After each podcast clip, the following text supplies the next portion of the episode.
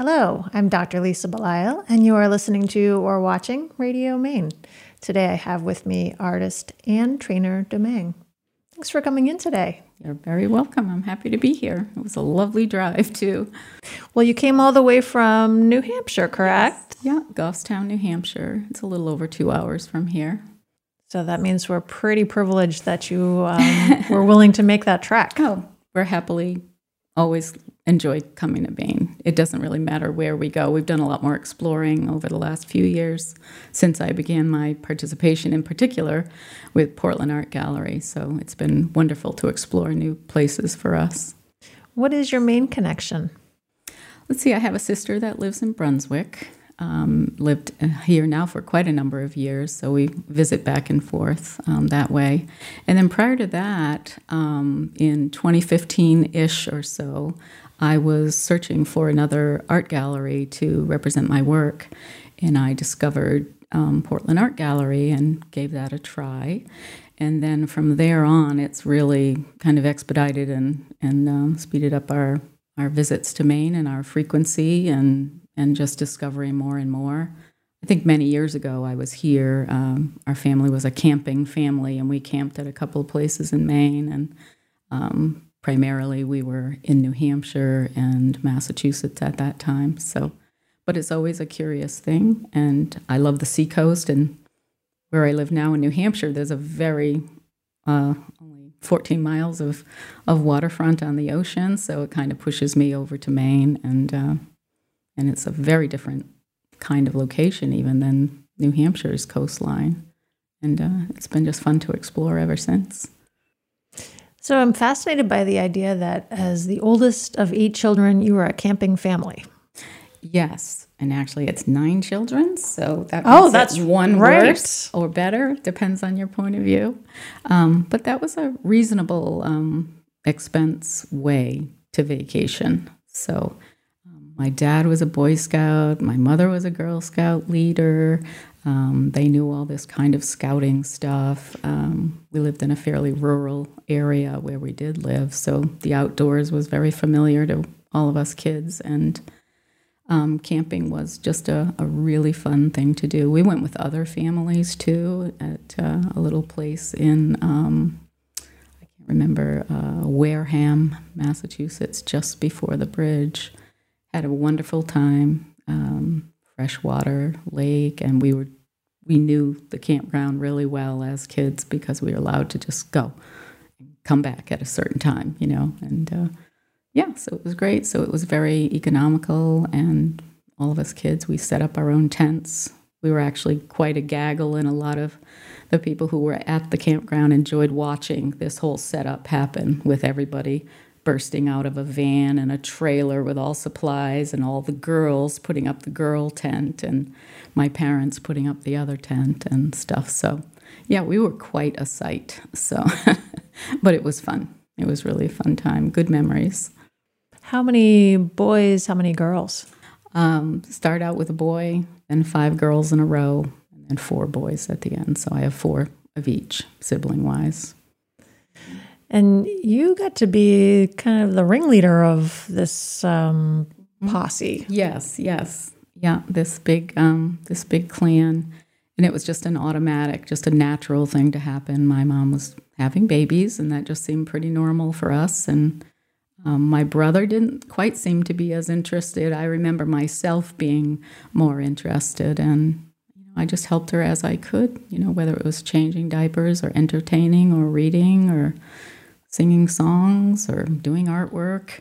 Um, and uh, it just went from there. So, and as my other sisters got a little older, then they were also pitching in. But there are some pretty funny family photos of me allowing my younger brothers and sisters to do things to me and with me and help me stand on my head. And there's one holding one leg and one holding another. I mean, there's some really really interesting things. My father is an amateur photographer, so he pretty much always had a camera in his face. So uh, there's a lot of interesting things captured on film. So, uh, as the oldest of 10 kids, I remember reading the book Cheaper by the Dozen, which became a, a movie. And certainly there was the, the chaos of cheaper by the dozen, mm-hmm. um, was something that I could absolutely relate to. Our family didn't try to go camping though. Mm. no, I think that was a pretty brave thing to do. But like I said, my mother was, um, I think, from childhood, a real energetic, I'm going to do what I'd like to do as. Uh, was she the youngest? No, she wasn't the youngest. And her next youngest sibling was six or seven years difference. So, but my mom got herself into some pretty good problems and situations and stuff. So, um, I think that part of her carried down to a lot of uh, us and you know as siblings and stuff. So it's a wide variety of styles and whatnot between us all. So you grew up in Massachusetts and Rhode Island. Yes, yeah. My first part of life, I was born in Fall River, Massachusetts, and then lived in Swansea, which is a, a fairly rural community at the time. We had a, a, a little Cape house that my parents had purchased, along with 42 acres of woodland, field, that kind of thing, um, which we explored. Um, and stayed there for my young years. I was there for 12 years. My parents probably closer to 15 years or so.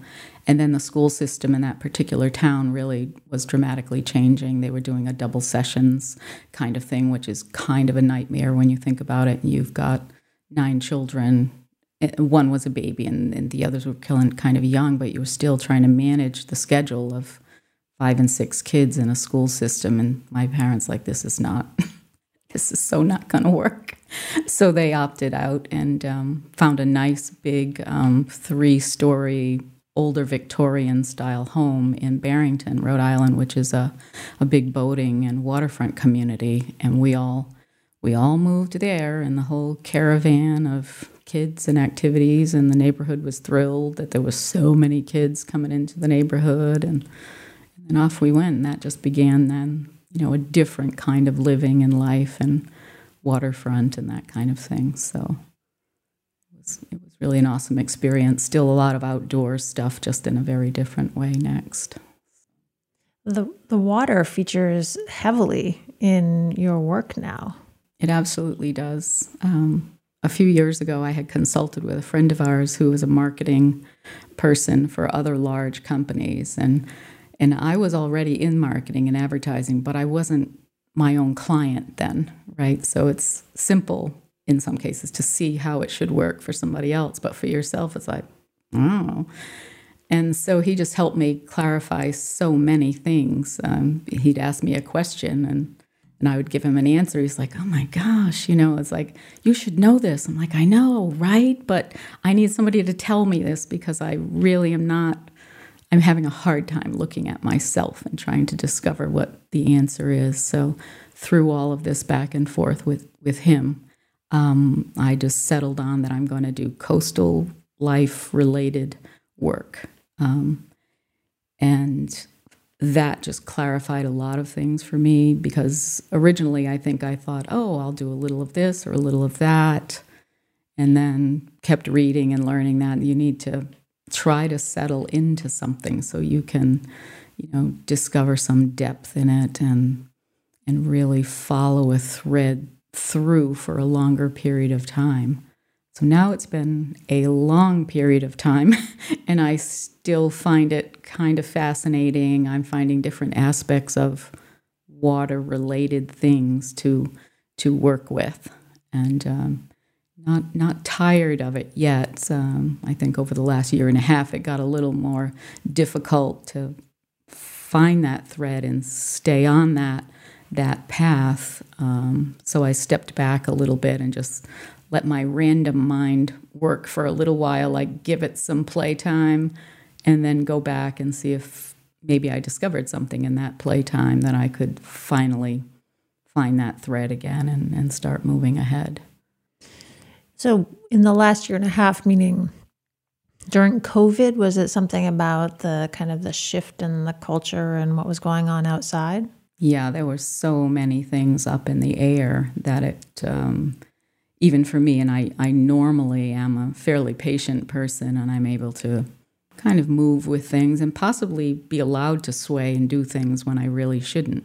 I should have stayed on that track a little longer, but it's what I refer to when I teach some classes and stuff. It's like these shiny objects out there in the world that are they're really beautiful and they are really spectacular, but you should not go there because you are going to derail yourself. And I and I did that numerous times, which was part of what we were chatting about earlier about getting off track and then trying to find your way back again. So I did that several times.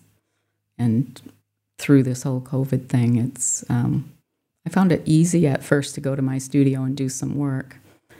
Um, but our family business also is is a big issue in our life, which my husband owns, manages, you know, is the top, um, you know, go to person through that. And uh, that occupied a lot more space in my head and heart through that as to wondering is there really going to be something there by the time this cultural shifting, besides a virus issue, all of the other things that were going on at the same time, is there really going to be a thing left to uh, rely on, hold on to? So yeah, it was really it was really difficult. What is your family business? Uh, it's a child care, uh, early childhood center. Um, and in normal conditions, it would have about um, 95 children in there. And of course, that's all of their family members and you know parents and stuff that all have to be dealt with. So I am a person on the outside of that. So it's my husband has his own staff and a, and a building in uh, Manchester, and it's been there for over 40 years now. So he had the building built at that point and has run and managed the thing all the way. But just when we were thinking, I was like, oh, let's think about what would, what would retirement look like. You know, all of a sudden this big thing happens. Like, whoa, okay, I guess we're in this for the longer haul now. Let's let's see and and help manage this thing through You know, and every small business was having trouble. So um, we just kind of worked our way through it and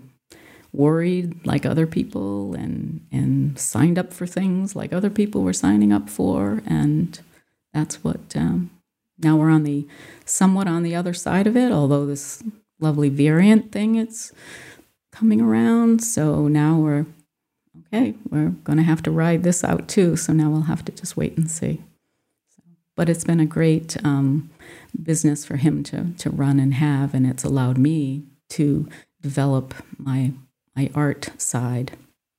And um, yeah, there was just a lot of a lot of things about having him do his business and me do mine that made some interesting interactions. And he's learned a lot more about working as an artist, being an artist, and I've learned a lot more about running a business and It's like, what do you mean such and such isn't going to happen? I'm like, mm, it's business. It's it's what happens. So, what do you think that he has learned about you being an artist? I think just how dedicated I actually am. Um, and actually, when he's at work, if I'm still in the studio, the entire time he's been at work, so have I.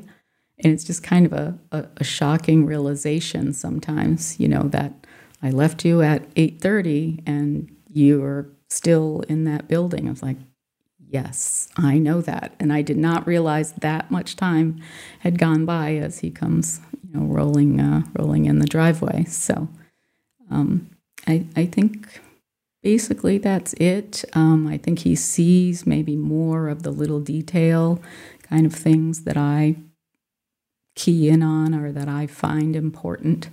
I do a lot of sketchbook work, as some folks know about me. And every evening while we're sitting, either watching a ball game or, or doing something, I always am in my sketchbook, either making ideas or sketching little thumbnails for a painting or, you know, um, just trying to find that thread so I still hold on to that despite all the other things that might be going on in, in life and, and his work and our family and that kind of thing. I find that that juggling and that holding on to that thread without being distracted too much. Um, that's the hard part for me. So I don't mind the work. I love the work. I love my little studio space. But life just gets really, really hard to stay on track sometimes. So. Well, I don't know if this is true for you and your experience with being in a large family, but I certainly felt like um, that would often take precedence for me or my own my own stuff was making sure that my brothers and sisters were okay that the family was running well. And it's funny that that kind of care for everybody else around me um, kind of continued into my adult life and my professional life. I mean it just gets very you get very patterned. And so that does maybe sometimes for me take away from my ability to go more inward and be more creative and kind of tap back into what is truly only me and not the people around me. Does that resonate for you? I I definitely think so. So you went into a career that was very people oriented and that's how I started my career cuz then I began doing things for other people as I had been used to doing pretty much most of my life but in college, you know, it, it was and all nine of us, by the way, went to college, graduated college. There's a veterinarian, there's realtors, there's marketing, there's teachers, there's, you know, engineers in the, the family. So everybody has accomplished something really nicely. Um, but for me, what, and I didn't realize this till much later, this sort of, um, I was always the caregiver and a helper. I would help other people. And to this very day, I'm not happy in the spotlight. um, but if I wanted to be an artist and if I wanted to explore that about myself, I needed to be able to do that. And um, college taught me a lot of the rudimentary, it was a foundational art program at Rhode Island College. And they had visiting people from uh, RISD teaching there at the time, which I didn't realize. Uh, but they had also their own staff. So I learned a lot of the basics. This is how you do it, this is how these tools are used. I was completely, I felt completely green as far as the first drawing one class. Like, holy cow, I did not know that, you know? So I had a lot of learning to do. Uh, design class, loved design class. And then I had um, I was eligible for work study jobs at college, and I found a work study job in the Office of, of uh, Publications, it was called. And that started me into graphic design. So then that I was still doing work for other people. And that led to a 35 plus year career in graphic design and doing design for other people. So I would do some things for myself, like I had to establish my own freelance business at a certain point. I did that alongside a full time work, and I did this other kinds of things. So I was doing the work for myself.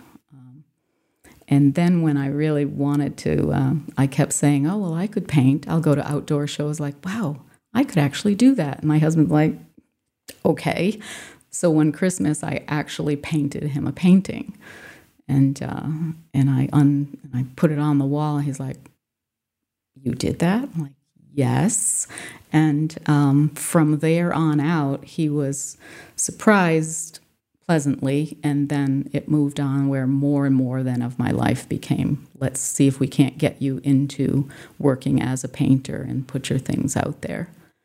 So that's what happened. So now I'm I'm finally have some sea legs and I understand so much more about the business and stuff now. So, and about myself and how to let myself come out in things like this painting. So, well, let's talk about this for uh, people who are listening to the podcast. Describe this piece.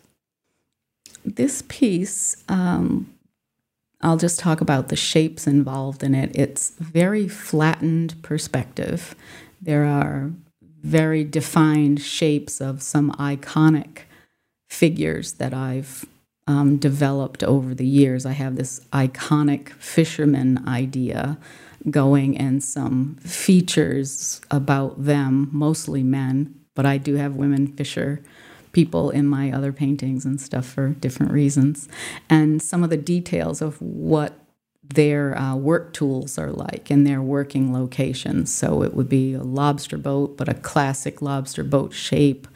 Um, their Grundens in different colors, the the um, suspenders, shoulder straps. There are things that suggest um, piers and wharfs and water and a circular kind of a shape representing sunlight and light and other things, uh, kind of a classic seagull shape. And in this particular one, there's a series of fish, and then there's a mermaid just hanging out by the pier, offering the the fishermen are just holding up a seagull uh, toward the fishermen, and both of the guys are just kind of looking at her, and and I don't know what's going on there. So you can make up your own story. So I just thought it would be a really fun thing if I brought the muse of a of a um, mermaid into one of my paintings. What would that? How would that shift? What is going on in the piece. So it certainly did. So I'm actually a little surprised that this painting is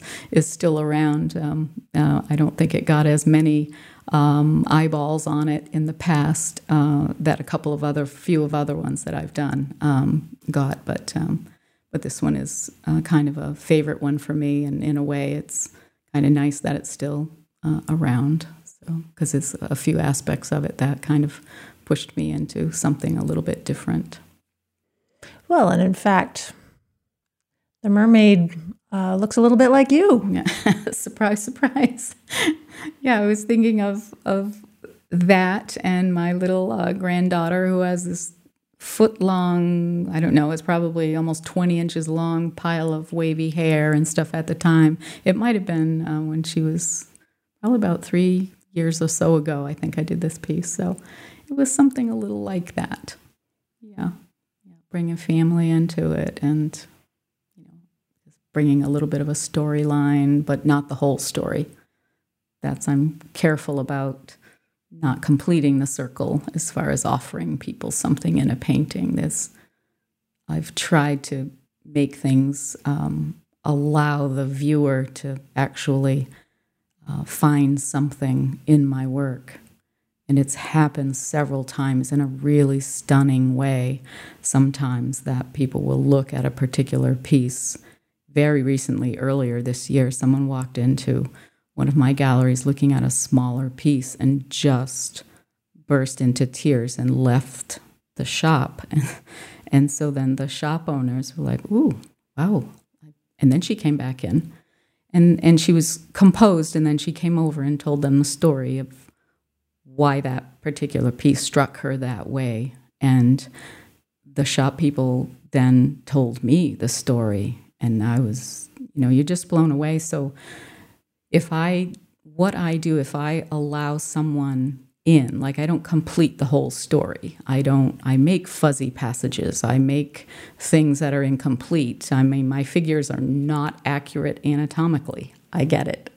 I did a ton of life drawing. I know that, you know, but what's more appealing to me is these other kind of Matisse like cutout shapes uh, that all interlock and, and work together um, and just allow people to put themselves in there and then they feel some ownership sort of, of into the piece. And that's enough for me.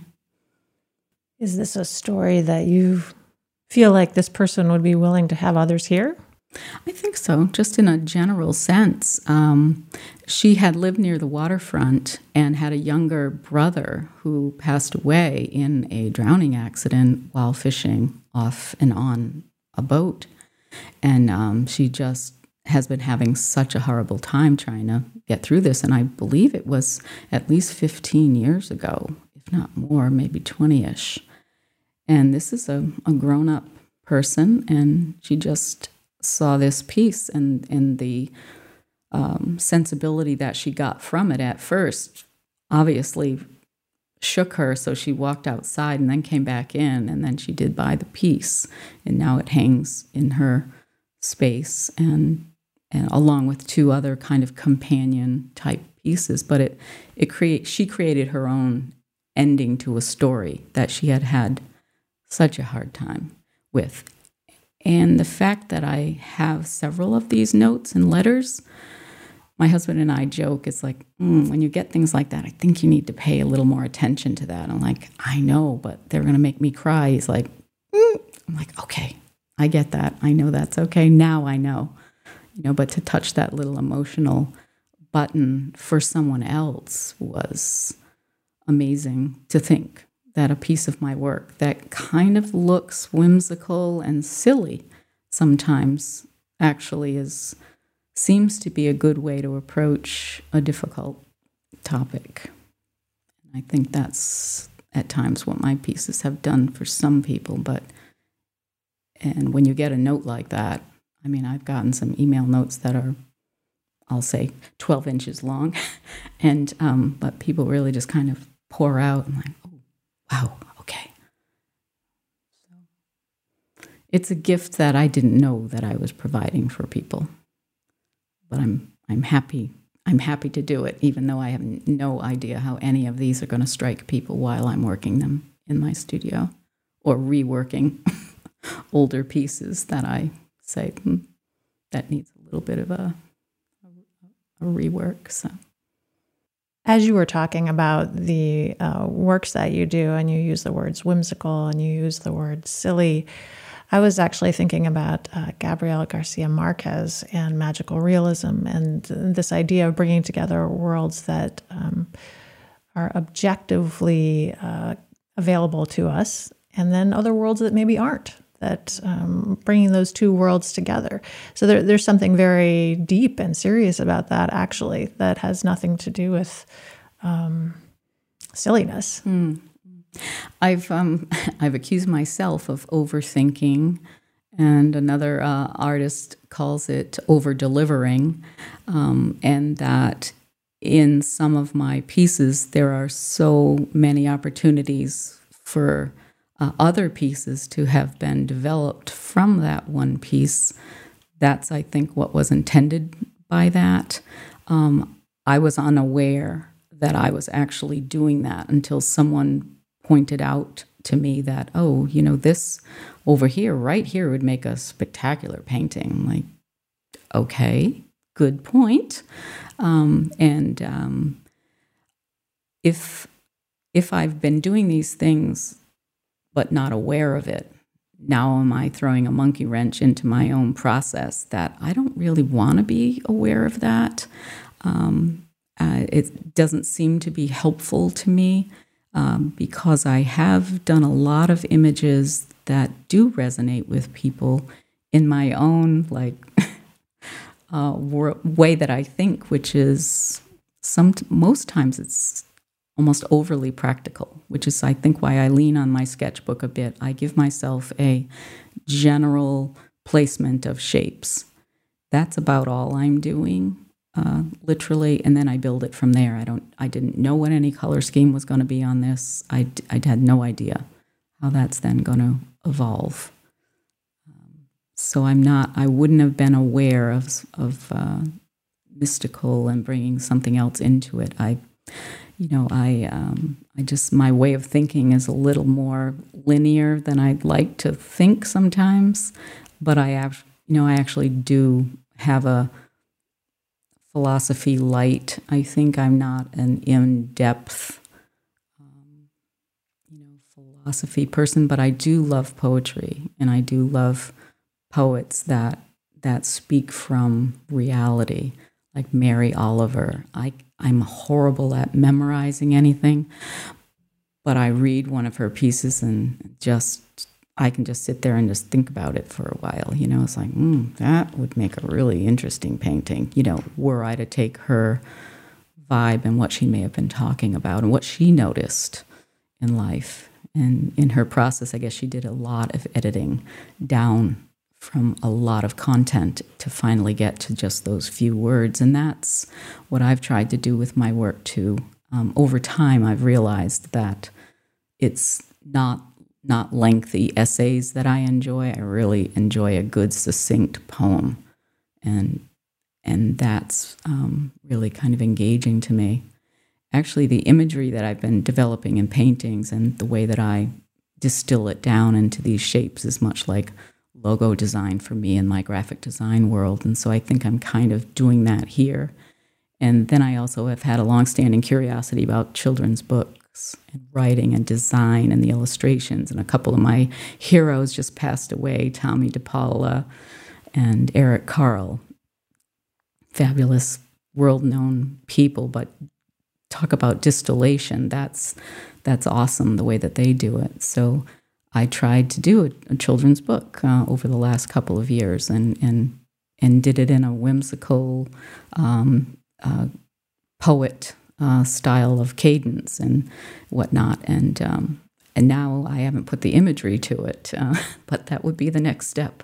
Um, but um, it's just interesting how we as artists get our little fingers into our minds get distracted, but I'm trying to be more selective about my distractions. So I think the children's book imagery is stays tightly allied with what I'm already doing, and then the the interest in poetry, and then really um, editing down things to their essence and stuff is very appealing to me.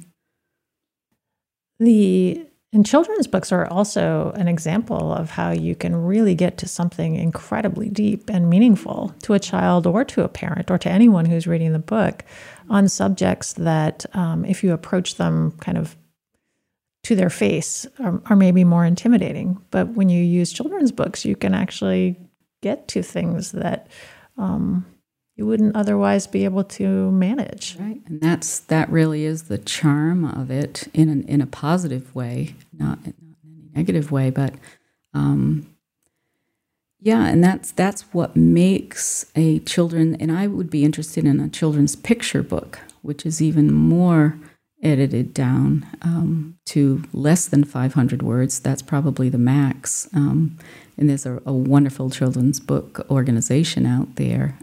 Um, they give you a lot of information, lots of tips, and all of that. Um, but a children's picture book, the pictures are phenomenal. And generally speaking, none of the words would actually be speaking about what you're actually seeing with your eyes and comprehending. So I, I love that play that what you're looking at, none of the words are actually about that. So it's supplementing whatever the, the picture is trying to do. Or the, the books have such minimal words, but the activity and the excitement and whatnot of the illustrations are uh, are really a major part, the part certainly of a picture book. So. Do you feel like you've gotten to a place in your life where you can, as uh, Mary Oliver has suggested, uh, let the soft animal of yourself love what it loves? Absolutely. I haven't read that she said that, but that's that would be a really interesting way of putting it. Yeah, because I think I've been, you know, over life things happen and you're protecting yourself, and you know, like most people, you have this little shell and and stuff. Um, certainly finding my husband and stuff sort of allowed me to be me um, in a way that um, I hadn't had the opportunity to be that. So uh, he's been a wonderful influence that way. And, um, and just having my kids when they were younger and letting them be who they are and stuff and do what they want to do and uninfluenced by me. They're both very creative, they're both problem solving types, and you know they will get through what they need to get through. So, um, so that's been enjoyable. And now we're on to the grandchildren and great grandchildren. Um, and uh, it's a really wonderful thing. So they're a, a, wonderful influence, just reminding us, you know, annoyingly of the passage of time, but and that I'm not so cool. Um, but uh, but they're really uh, sweet to have, and and um, I, I just really enjoy the energy and, and what they bring, and they give me things to think about to, to bring next into my work as well. I would love it if I had a grandmother who painted the way that you do because the, the, really the the pieces that you do and I say this all the time to mm-hmm. my husband who obviously Kevin Thomas owns the art gallery mm-hmm. um, it it it is like entering into another world.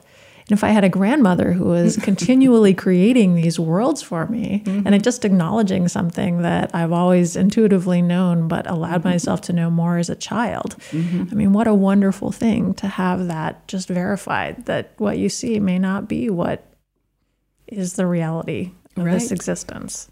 Right. And they'll look at some pieces that I do, and they sit there and and they look at it, and it's like, Granny, is that a like? Well, kind of, you know. So, what do you think that it might be? And then give them the space to to say what they think. And inevitably, it's not exactly what I was thinking, which was a good thing, because the point is, I want you to think about it in your way.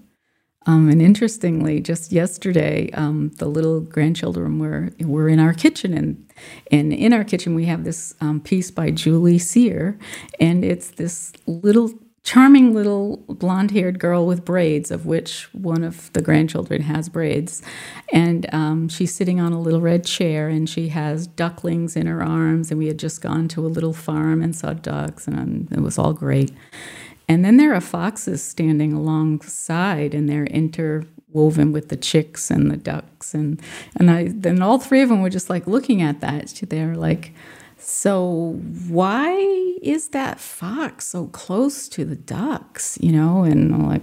I don't know. I guess that's going to be a story we have to talk about and, and see what you think about it someday. And like a kid, they just wander off and go and do the next thing. But that'll hang in our kitchen for a while. They'll be back with more questions. I think grown-ups might even ask questions too, you know. Well, the nice thing about being a child is you're allowed to ask questions. When you're mm-hmm. a grown up, you might have questions that mm-hmm. you feel like, oh, I'm, i should already know this stuff and I'm not going to bring right. it up. or why would she have that painting hanging in the kitchen?